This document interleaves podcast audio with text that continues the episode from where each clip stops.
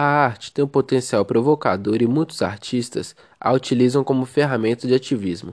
Entre as correntes existentes, destaca-se o ativismo ambiental. Com a arte contemporânea, a produção artística reinventou suas fronteiras e começou a transitar em novos territórios, utilizando linguagens como performance e instalações. Vik Muniz é um artista plástico brasileiro que faz suas obras a partir do que é considerado um lixo. Ele incorpora objetos do cotidiano no processo fotográfico, para criar imagens ousadas e geralmente enganosas, nas quais, quando você olha de longe, você enxerga o que a obra representa, mas quando chega perto, vê o material que foi utilizado. Muniz faz imagens de materiais incomuns como areia, diamantes, açúcar, fio, cordão, chocolate, manteiga de amendoim e pigmentos. As Crianças de Açúcar são consideradas por Vik sua obra mais importante, por ter sido a primeira vez que ele tratou a ideia do material como algo existente no mundo que tem importância. Os quadros são crianças das ilhas caribenhas de São Cristóvão, filhos dos trabalhadores das plantações. A escolha do açúcar na obra não foi aleatória. Os pais crianças representados passam por situações difíceis em seu país, com longas jornadas de trabalho e uma desigualdade social muito grande. Em contrapartida, as crianças são felizes e brincalhonas. Mas o que é a transição entre essas duas faltas? Muniz representou essa transição com a doçura que é roubada das crianças na transição para a fase adulta. Por isso, o açúcar foi o material utilizado para representar a doçura das crianças. Em um novo projeto, Vik Muniz pretende utilizar o lixo como sua matéria-prima, desenvolvendo esse trabalho junto a catadores do lixo do Jardim Gramacho, um aterro sanitário localizado na periferia do Rio de Janeiro.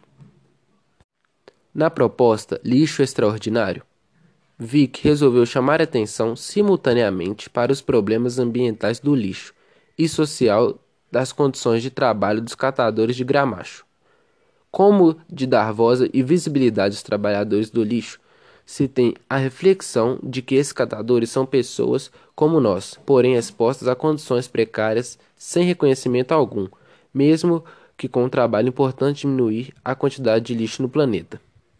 Logo depois de reconhecer os moradores daquele local, Muniz decide que a obra de seu novo projeto será retratá-los como personagens com montagens gigantes feitas por resíduos de seu próprio aterro, dessa forma dando voz e visibilidade a todos eles. Para começar a criar a obra propriamente dita, somos levados a um enorme galpão com um chão branco. Lá existe um projetor que projeta em larga escala no chão uma das fotos que foram tiradas dos catadores. Depois que é o grande painel formado, alguém tira fotos de cima. Em seguida, eles fazem tudo e repetem o mesmo processo com outra foto. Após completar uma coleção de fotos, o projeto está terminado. Vik vai para Londres leiloar as obras. As obras foram vendidas por 28 mil libras, que na época valiam 100 mil reais.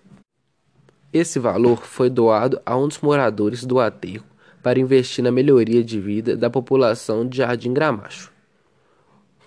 Outros artistas também utilizam o lixo como arte, como exemplo da feminista Mierle Laderman Ukeles. É artista residente do Departamento de Saneamento da cidade de Nova York. Seu trabalho incorpora o diálogo, a participação da comunidade em torno de questões centradas na vida e na sustentabilidade. Ela chamou atenção para a manutenção dos sistemas ecológicos urbanos em geral, para a transferência de material reciclado e usado e para a vida dos trabalhadores de manutenção diária. Para ela, o lixo é uma arte. Ukeles focou suas energias criativas em uma série de projetos de longo prazo.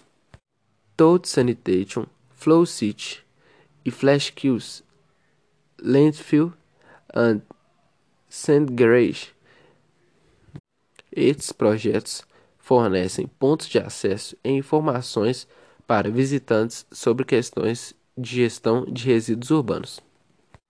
A relação do ser humano com a natureza é, ao longo dos séculos, predatória e destrutiva. Nossa produção monstruosa de lixo precisa ser endereçada por qualquer pessoa com uma consciência social. A própria escolha do material levanta ponderações sobre nossa relação com aquilo que descartamos e que desejamos que fique mais longe possível de nossas vidas. Trazê-las de volta ao museu, então, é uma ousadia. A questão social é algo importante a ser discutido com o documentário de Vik Muniz, já que é notória a condição crítica que as pessoas que moram no aterro enfrentam, a falta de reconhecimento por um trabalho tão importante para o bem-estar social.